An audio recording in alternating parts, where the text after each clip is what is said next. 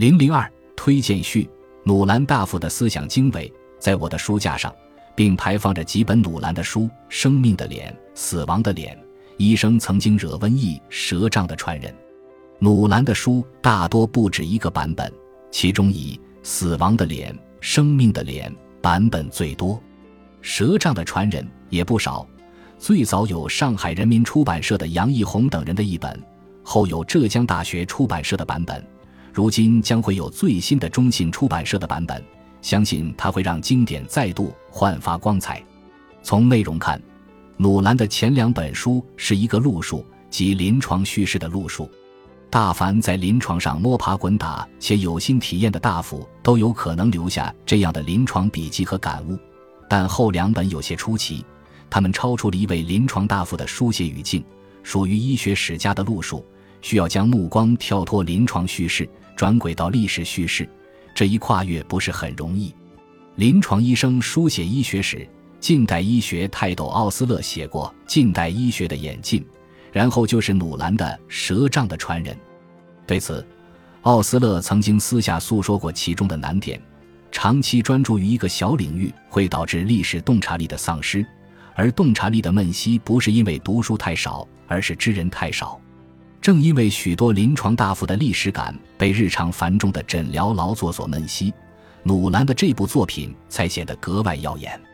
什么是历史洞察力？通俗的讲，就是在历史的长河里始终保持坐标感、方向感。而当下的名医们常常不会变方向明大事，只会知得失策形成罢了。不过，努兰的写作非常有个性，正所谓知广大而尽精微，宏观铺陈很舒展。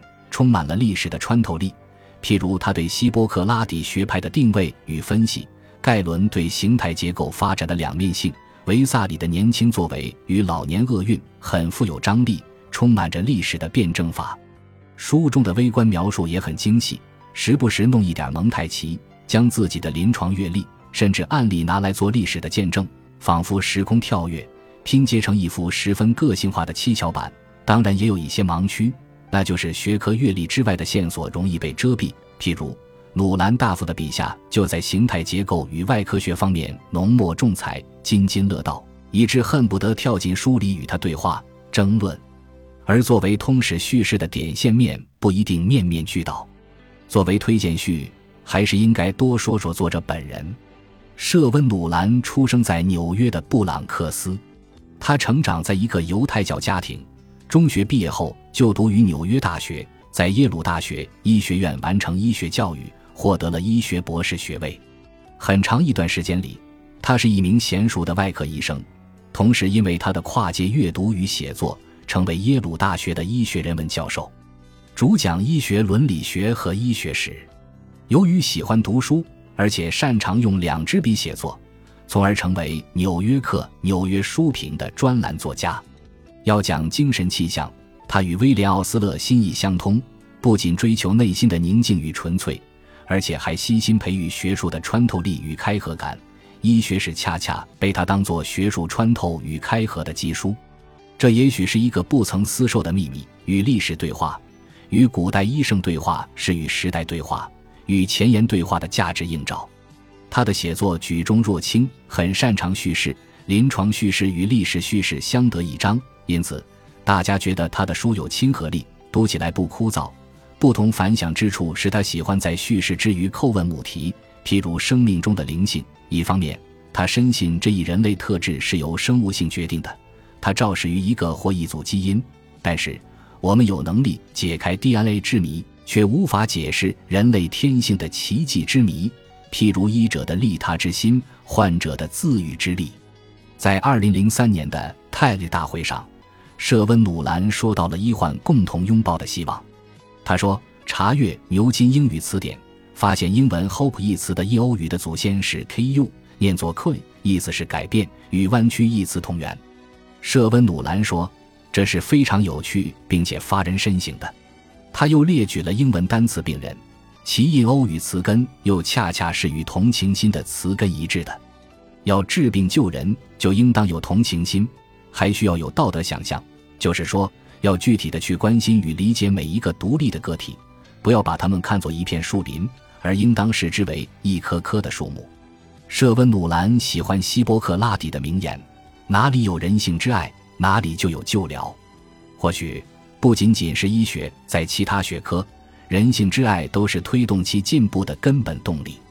这本《蛇杖的传人》一九八八年出版，那一年他五十八岁。这本书不同于他之前的临床札记，是他经历了生命中不同境遇之后的彻悟之作。在二零零一年的一次演讲中，舍温努兰面带笑容，用热情而幽默的口吻为我们讲述了他如何通过电休克疗法战胜严重的抑郁症，找回自我，最终成为著名医师和作家的人生历程。听上去很不可思议，但人生哪里不是充满奇迹？二十世纪七十年代初。或许是因为艰难的童年记忆，加上第一次婚姻的失败，舍温努兰患上了严重的抑郁症，脑海中萦绕着强迫思想。在药物治疗失败之后，精神病医院的医生们准备对他进行前额叶切除术治疗。幸运的是，指派给舍温努兰的一位住院医生看出这种手术会留下严重的后遗症，他反对进行手术，并提出了电休克疗法的方案。进行了两个长疗程之后，舍温努兰发现自己脑子里那些缠绕不休的想法开始变得清晰，情况变得越来越好。他开始回到医生的圈子中，重新与他人合作。他开始了第二次婚姻，恢复了事业，回到大学并开始写书，一切都变得精彩和美妙起来。